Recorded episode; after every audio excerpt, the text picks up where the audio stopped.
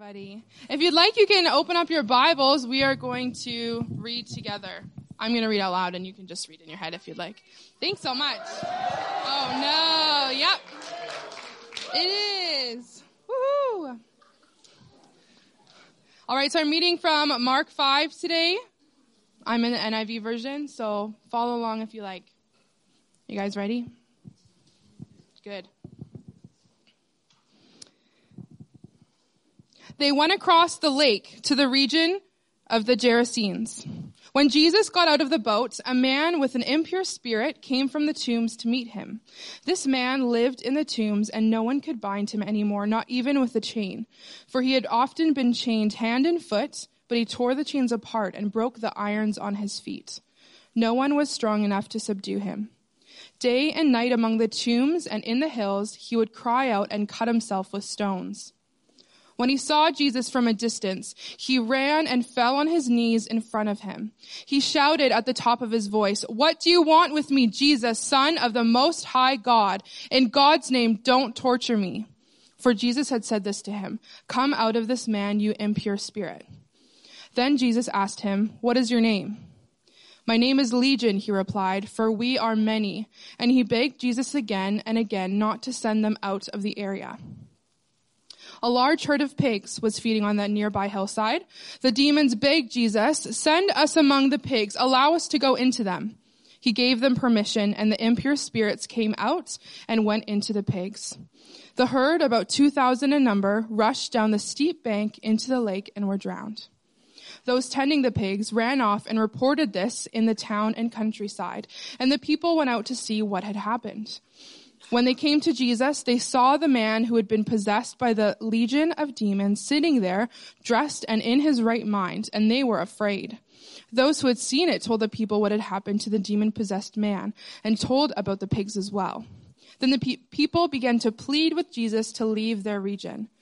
As Jesus was getting into the boat, the man who had been demon possessed begged to go with him.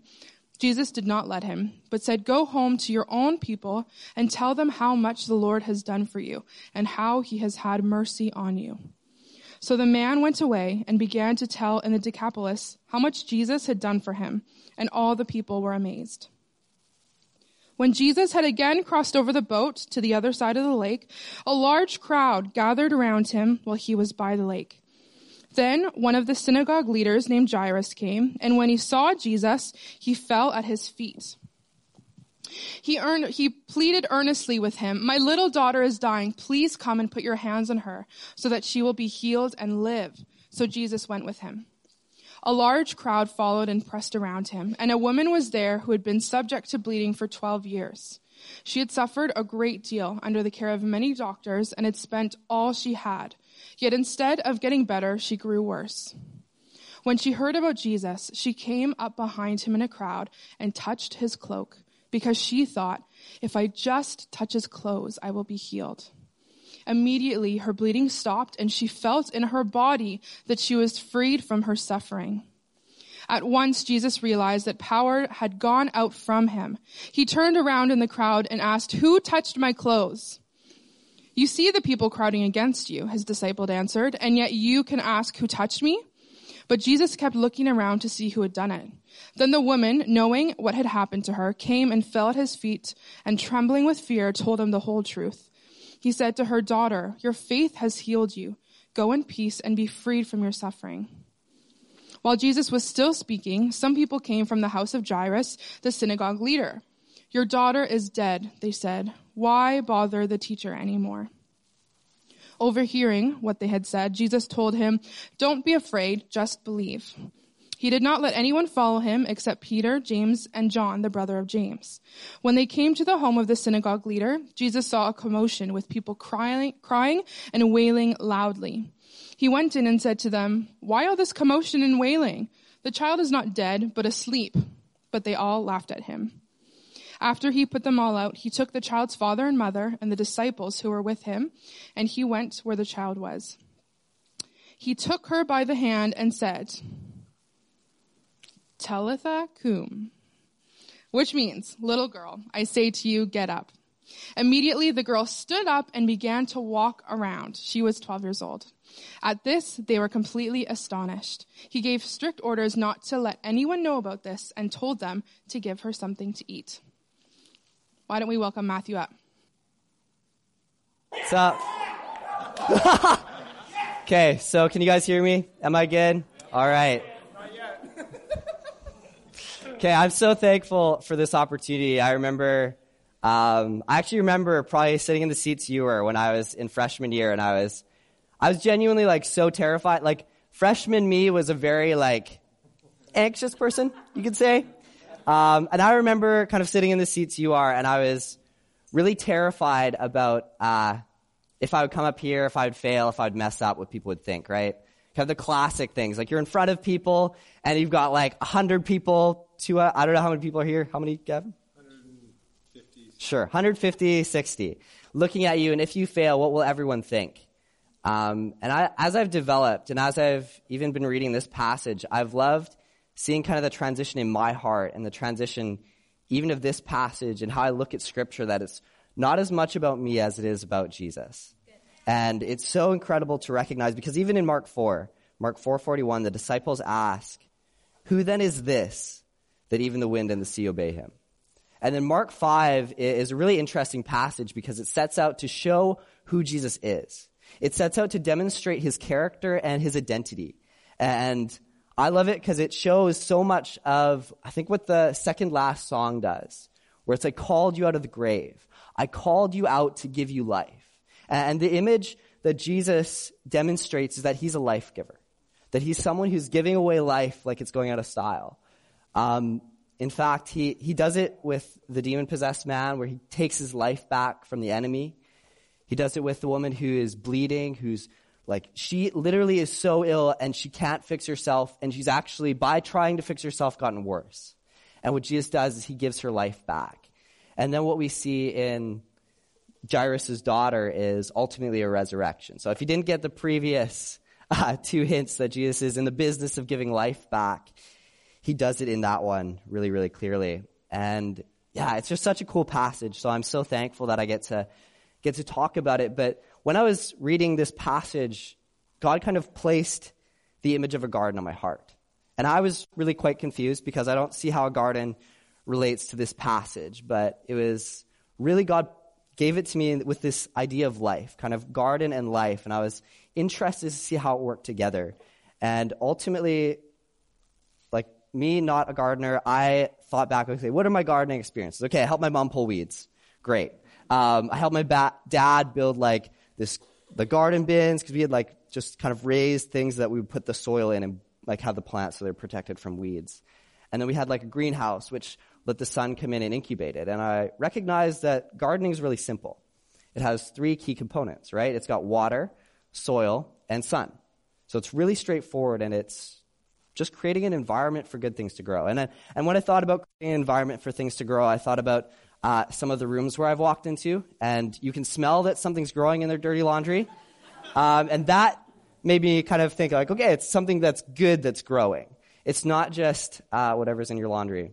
And right now, kind of my current state of gardening is this cactus. This is the epitome of my gardening experience, all built up into one beautiful plant. So I, I love this plant.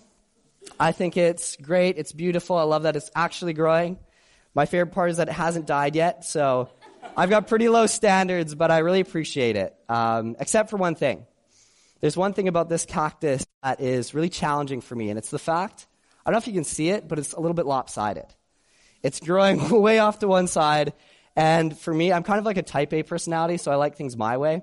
Uh, and that's not really my way. My way would be okay, normal, it looks good, but it's like leaning off to the side, and I don't know if you've ever been so annoyed at an inanimate object you wanted to change it or like move it.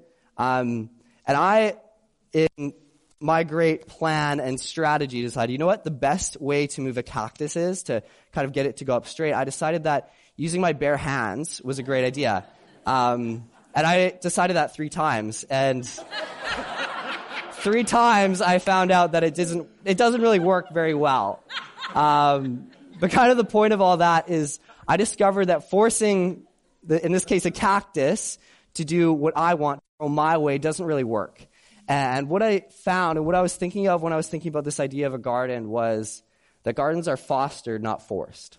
They're fostered, not forced. Because ultimately, what you do with a garden is you give it this space for it to have life, right? You give it this place where it can grow, where it can really bloom into what it was built to be, what it was meant to be. And in Mark 5, we see that Jesus really does this. He creates an environment where he gives life. He is someone who fosters other people's hearts. He fosters other people like a garden where he says, I'm going to give you life. I'm going to actually do something. I'm going to step into your story where you're brokenness and you're hurting and there's so much pain and loneliness. That's the huge image we get from every one of these stories. There's incredible pain and desperation. But what Jesus does is he steps in and he gives life. And ultimately, he fosters people's hearts. Um, and I love the image of the garden because it's such a picture of grace, right? Like, none of these people really deserve life. None of these people deserve grace. They, like, you look at the demon possessed man, and he's, he's really a mess, right? Um, he's not exactly the kind of person you want to hang out with. He's maybe someone we'd call uh, toxic. He's cutting himself, he's got a stone, he's broken chains, and he probably didn't do it really nicely. Okay, just, I'm going to leave. He probably put up a bit of a struggle right? He's not someone who's nice, who's easy to get along with. But what we see is that Jesus goes in and he gives grace. He doesn't try to get this man to conjure up his own freedom. He doesn't try to encourage them, hey, you can do it on your own. But he actually goes into their story. Even this man, the demon really doesn't want to give up this man's life, right? He doesn't want to ha- let him have his life back. But what Jesus does is he steps in and he steps into his story in such a beautiful way where he actually takes it back. He says, No, this is what's good for you. I'm going to let you and free you to walk in a way that's beautiful and that's fulfilling and that's satisfying. And in uh, 1 Corinthians 13 6, this is one of, it's become one of my favorite passages, and it's just, actually, it's 1 Corinthians 3 6 through, uh, 6 through 7, and it says this I planted, Apollos watered, but God gave the growth. And then it goes on to say, so neither he, neither he who plants nor he who waters is anything, but only God who gives the growth. And what I love about that passage is that it's not talking about a church growth strategy. It's not really talking about growing a service or growing a ministry or growing some organization. What they were talking about when they talked about the church is their friends in Corinth. These were the people Paul had walked with, that he he knew their families. He deeply knew their stories, he knew their hurts, he knew their pains. He had probably walked many of them to actually knowing Jesus. And the thing he says, it's not me pouring into them, it's not even Apollos, this great teacher. But what the greatest thing, what the thing they really need is God to give the growth. And that for me has been such a huge recognize, rec- like something for me where I recognized in so much of my life, I tend to force growth, right? Where we tend to try and do it on our own strength. Where in my life, I have this really, like, I love to do well in kind of everything I do. But often that's where I go and try to force growth. I want to be like this. I want to be as kind and caring and relationally good as Gavin. I want to be as good a leader as Spencer. And I try to force it and try to really just create in myself the things I think I need. But ultimately, that's not what God wants for us. He wants us to rely on Him to give us growth. And that's a lot harder than it sounds because it requires a lot of trust. And trust, it takes a lot of work and time and effort and patience. Because when you trust someone, you have to lean in. You have to say, okay, I'm going to step in and I'm going to really like give my life to you. Like with Jesus, ultimately it's that picture where these people, they trust him so much. They're saying, okay, like Jairus, he, he's a synagogue leader. He's not exactly someone you look at and say, okay, man, he needs to trust Jesus, right? He's, he's religious. He's got it all together. He's a leader. But what he really needs is to trust God because there's no other option for his daughter. And it's really a beautiful picture. And all of these people, we see that. We see kind of this evidence of them trusting Jesus in their out of control lives. And I think sometimes, for me, I, I disconnect myself from their story. I think I kind of am a bit of a narcissist. I tend to imagine myself as Jesus in every story there is. It's like, man, I'm going to be the one going to these people. I'm going to be the one freeing this person. I'm going to be the one giving this person resurrection life. I'm going to be this person who sets people free from the enemy. But in reality, the, the main focus of the story is Jesus, it's not us. Our, our image, the person we're to be like, is the, the people who just humbly come before Jesus with a little bit of desperation, saying, Jesus, I need you. You're the one who I desperately, desperately need. We see this in the demon possessed guy. Chains can't control him, right? Like nothing, nothing's worked. Like everyone's tried to help this guy, but they just can't. And what I love is that Jesus steps into really this barren place. Because the image that this place is, it's like cliffs, it's barren, it's really lonely. There's pigs, that means it's unclean. And this guy's hurting himself, he's cutting himself, there's blood, it's a mess. It's really not a healthy place anybody wants to be. But what Jesus does is he comes in and he says, okay, I'm going to reach out to this person. Because it's not this man who sought Jesus out, but it's Jesus who sought him out. See, this man, and I've kind of recognized this, but demon possessed people don't exactly have a good track record of earning grace, right? You don't see in their lives like, okay, I'm possessed. best demon possessed person out there. You should save me, Jesus, right? You don't see that ever. Like possessed people are the opposite of what God wants. But what we see in our lives is that we're kind of similar to that, right? Like we, no matter how much we try, no matter how much effort we put in, we're never going to earn grace. Because the beautiful thing about grace is that it's given, that you don't earn it. Because if you did, it would just be another badge, another star. But what it really is, is something that shows the character of Jesus in a beautiful and precious way. Because he's the only one who can give it. And he's the one we can chase after, we can seek after to receive it. And I love this man's transformation too. Like, I love how in verse, I think it's, yeah, verse 19 through 20, it's, Jesus actually tells this guy to go home. He says, this guy's like, man, I want to follow you, free me from a demon. He's like, go home. But he says, go home to your friends and tell them how much the Lord has done for you and how he has had mercy on you. And the really cool part is, and he went away and began to proclaim in the Decapolis how much Jesus had done for him, and everyone marveled. How Free's translation, the NIV puts it, is everyone's amazed. Like all, all the people were amazed. And I personally really want that in my life. I don't know about you, but like, I want to be someone who, when people see me, they don't look at me. They aren't like, wow, Matt, you're so amazing and you're so good and you're so funny and you're so clever and you're so good at this and you're so good at that. Because ultimately, when I fail, that validation's meaningless, right? Because all of a sudden, everything that they've built me up and they've thought I was is no longer true. But what we see in this story is that when Jesus changes his life, everyone marvels not at him, but at Jesus. They actually see something beautiful about the character of God because of what happens in this man's life. And I think we see this in the garden too, right? Who's ever seen a beautiful sunset? Whoever likes to hike, who likes to do kind of all that outdoor nature stuff. I enjoy it. I have friends who constantly pull me out to do it, and I really have started to build an appreciation of it. But you don't look at nature or a tree and be like, wow, this tree did such a good job. Like, this tree is amazing, right? You look at it and you say, wow, like there's a creator. There's behind this sunset, there's a God who made it, who's put it in place. And I think that's a beautiful picture of what our lives can be because when we let ourselves grow naturally, grow into who God has created us to be, we will like inevitably have everyone marvel not at us, but at Him. And I'm, I'm really lucky uh, to lead with Paul, Paul Engels. I don't know where he is right now. He's somewhere. Hey, there we go, Paul. See, he's even serving right now. I love it. Um, but I love leading with Paul because he's a great encourager. He's someone who really, when he encourages you, he doesn't just say you're amazing. My kind of encouragement is yell down the hallway, you're cool, as someone can barely hear me and then duck behind a door, right? Like, I'm not great at it, admittedly, so I love leading with Paul. He is, he is a very special human being to me. It's been a blessing, but the way he encourages people is he actively seeks out and marvels at what Jesus has done.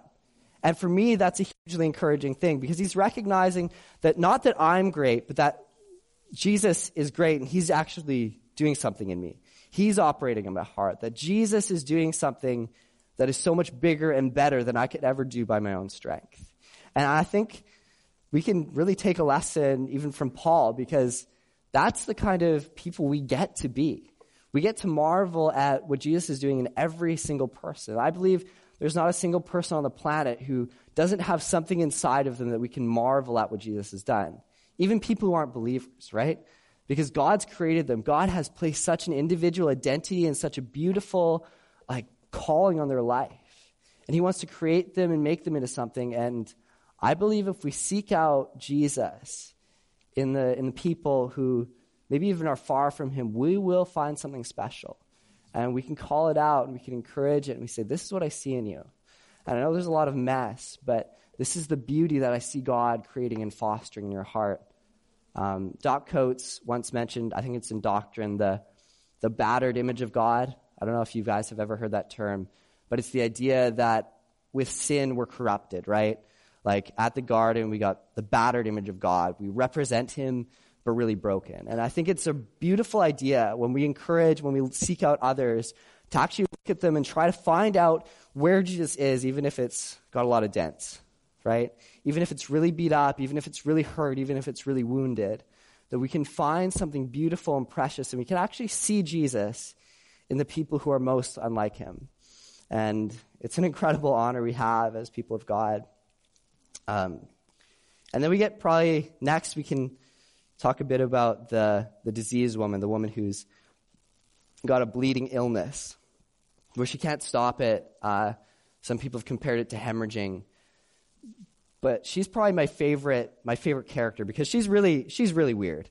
Like she is honestly a very strange human. She's not culturally correct, right? She is doing something very interesting. She's actually interrupting someone else's healing to get Jesus to get her own. She is so unashamed and she's so desperate because she's actually, it says in the, in the, in the scripture, she's tried everything else. So she says she has suffered much under many physicians, meaning the treatment wasn't easy, and spent all that she had, so she's now poor, and was no better, but rather grew worse. And I don't know if you've kind of ever seen someone like that where they've tried everything and they've just grown worse. Like they tried every single cure, every single doctor, every single physician, and the only thing that's happened is actually negative. They've ended up with a negative outcome, or they've ended up somewhere that is really unhealthy or not good. And for many of us, we, who, like, we all have heard the term self-medicating, where we try to do things to, to get ourselves better or to rely on things to, to make us well. Um, and I think for my life, I can see this so much because I have this tendency to turn to things that distract me, to turn to achievements that make me feel like I'm something, that I have identity, that I have value. For you, maybe that's school or ministry or, or preaching, even. Or maybe it's something like YouTube or Netflix that you're distracting yourself from your life.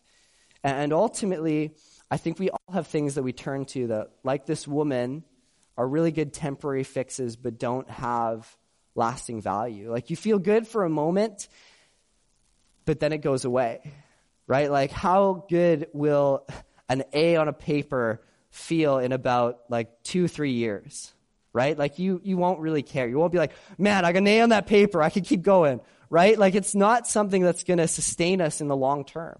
What we need is something that is lasting and fulfilling and satisfying. And ultimately, she, in her desperation, finds it in Jesus. And for you and for me, we get the beautiful opportunity uh, of seeing someone whose story is so broken, so full of hurt, so full of pain.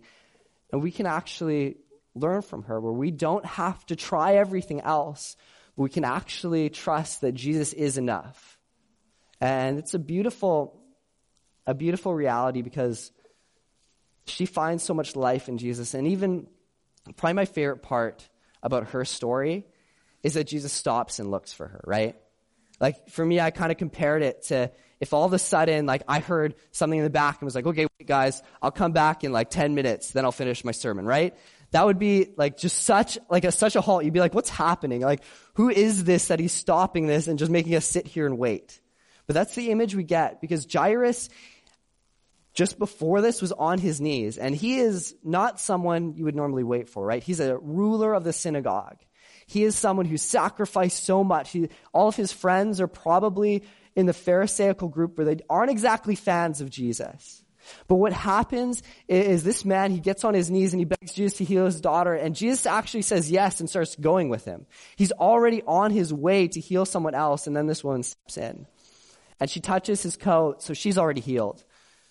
So the, the disciples are, are so just done with this. They're like, because Jesus turns around and says, Who touched my garments? And the disciples said, Why do you say, like wh- why do you say who touched me? Like everyone's crowding around you, it doesn't matter.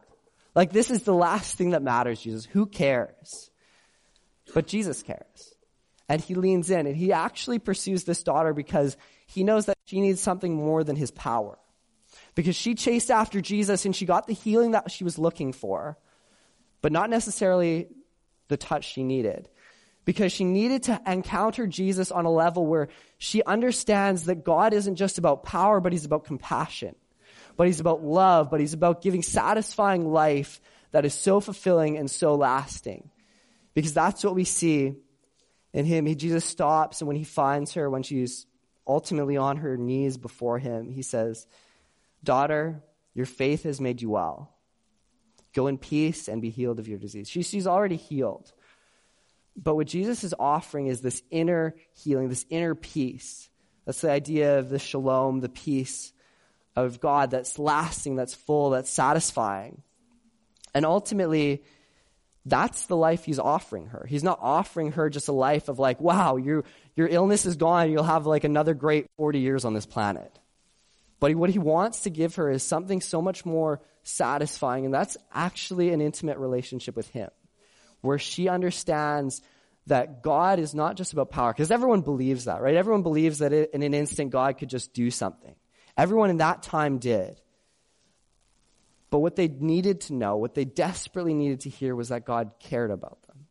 That God was actually interested in their life and interested in their story and that if they came to him, they would receive life, not just physically, but spiritually.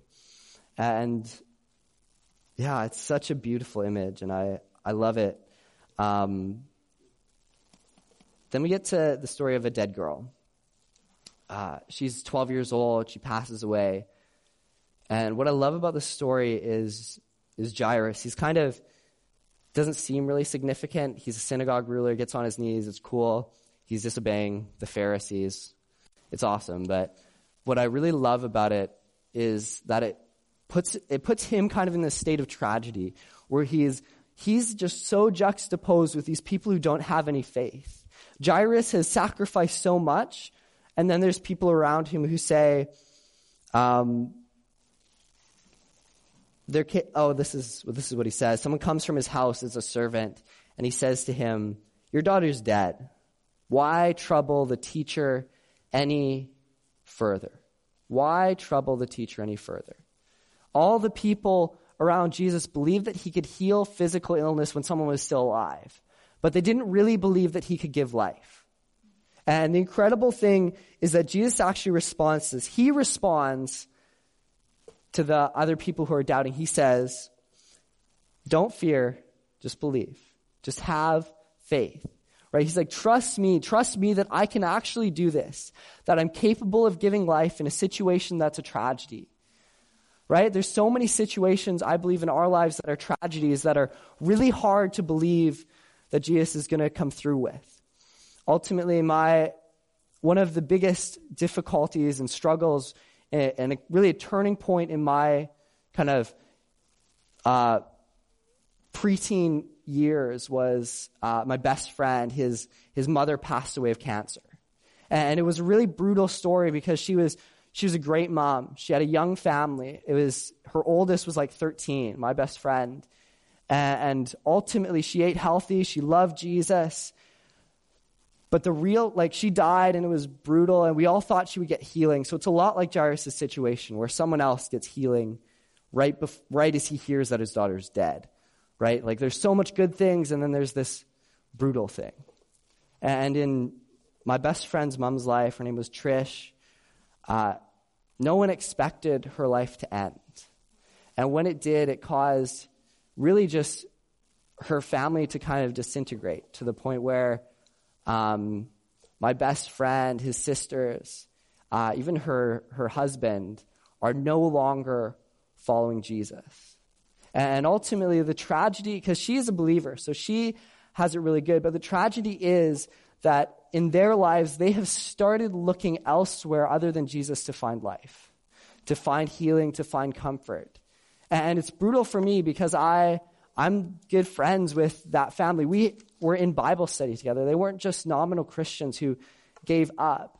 They were people who, whose life was in a crisis and, and it broke. And I, I believe that we can still have faith for the people like that in our lives that we can still trust that Jesus is actually going to bring about healing, that he's going to bring about life, because that's his call. And what we can do is, and it takes a lot of trust, right? Because those are the people we care about, and we can't imagine anyone caring more than we do. But we actually see that in Jesus' story, he's the one who cares most. That he's the one who cares so much more than we recognize. And and the beautiful thing um, that Jesus does, and I love this because it's such an intimate moment, um, he invites the few faithful to come into the room with uh, Jairus' daughter. He invites the few faithful because everyone else is, is laughing at him. She, Jesus says he's, she's just sleeping. Like, why do you guys, why are you guys mourning? She's just sleeping. And everyone laughs.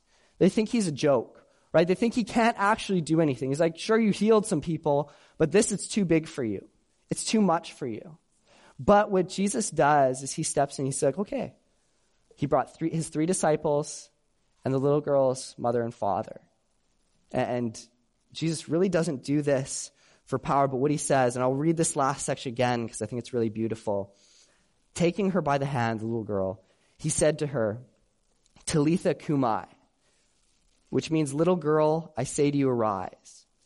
And immediately the girl got up and began walking, for she was 12 years of age. And they were immediately overcome with amazement. See, Jesus is amazing, people, again. It's just so good.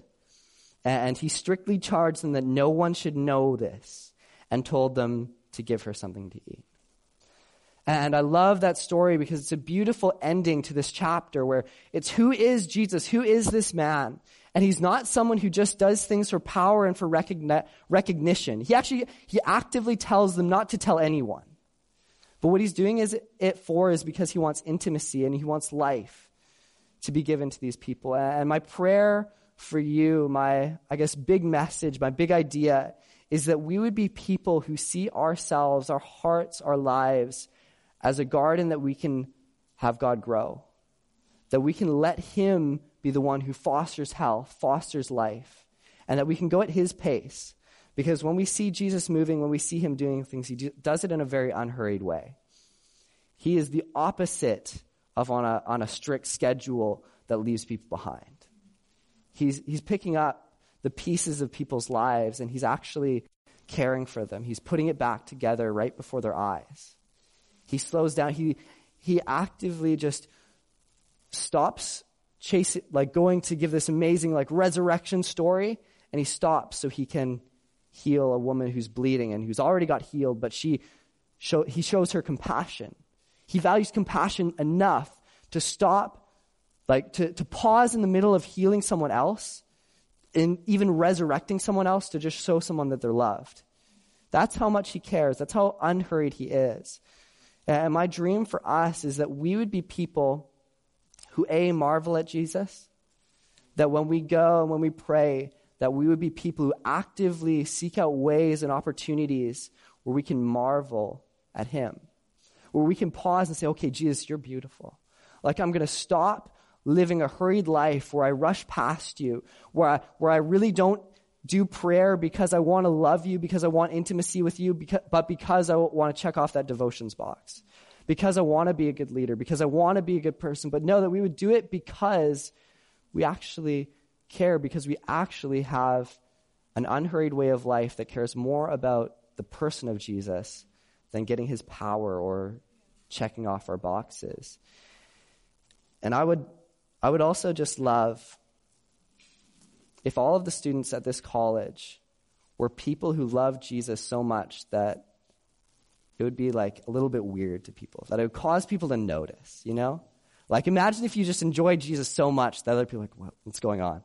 Right? Like imagine if that was the type of love you had for Jesus, where you express it more than you express your love for vanilla Coke. Right? Where you express it more than you express your love for like, this is us or Stranger Thing or whatever it is, right? Where you express it so much, like, man, have you heard? Like, have you heard about Jesus? Like, man, he's so good, right? Like, imagine if we talked like that, acted like that, where we had this incredible vision for life that was like, man, Jesus is so good, and that it couldn't help bubble out of us. So I think my time's basically up. I might have went a little over, but let me pray for you, and yeah, and then we'll close, I guess. Jesus, thank you that we can love you, that we can be unhurried in your presence, that as people who get to live like, like Adam and Eve ultimately did in the garden, where we can just rely on you, where we can have that trust with you, like, no, what he has for me is good. What he has for me is not actually bad, but it's actually the best thing for me. That you will grow us, that we can trust that in the long run, you are a God who's faithful, who loves us, who, when He does a work in our heart, people will marvel at you, not us, because that's what we really need. And that we can just enjoy you so much, that we can love being in your presence in just so many ways, that we would be willing to be a little bit unhurried, even if it means people are more important than our schedule. Um, thank you, Jesus, so much for who you are. You're so beautiful. Um, and I pray that you give each and every person in this room uh, a really special experience with you today. Amen.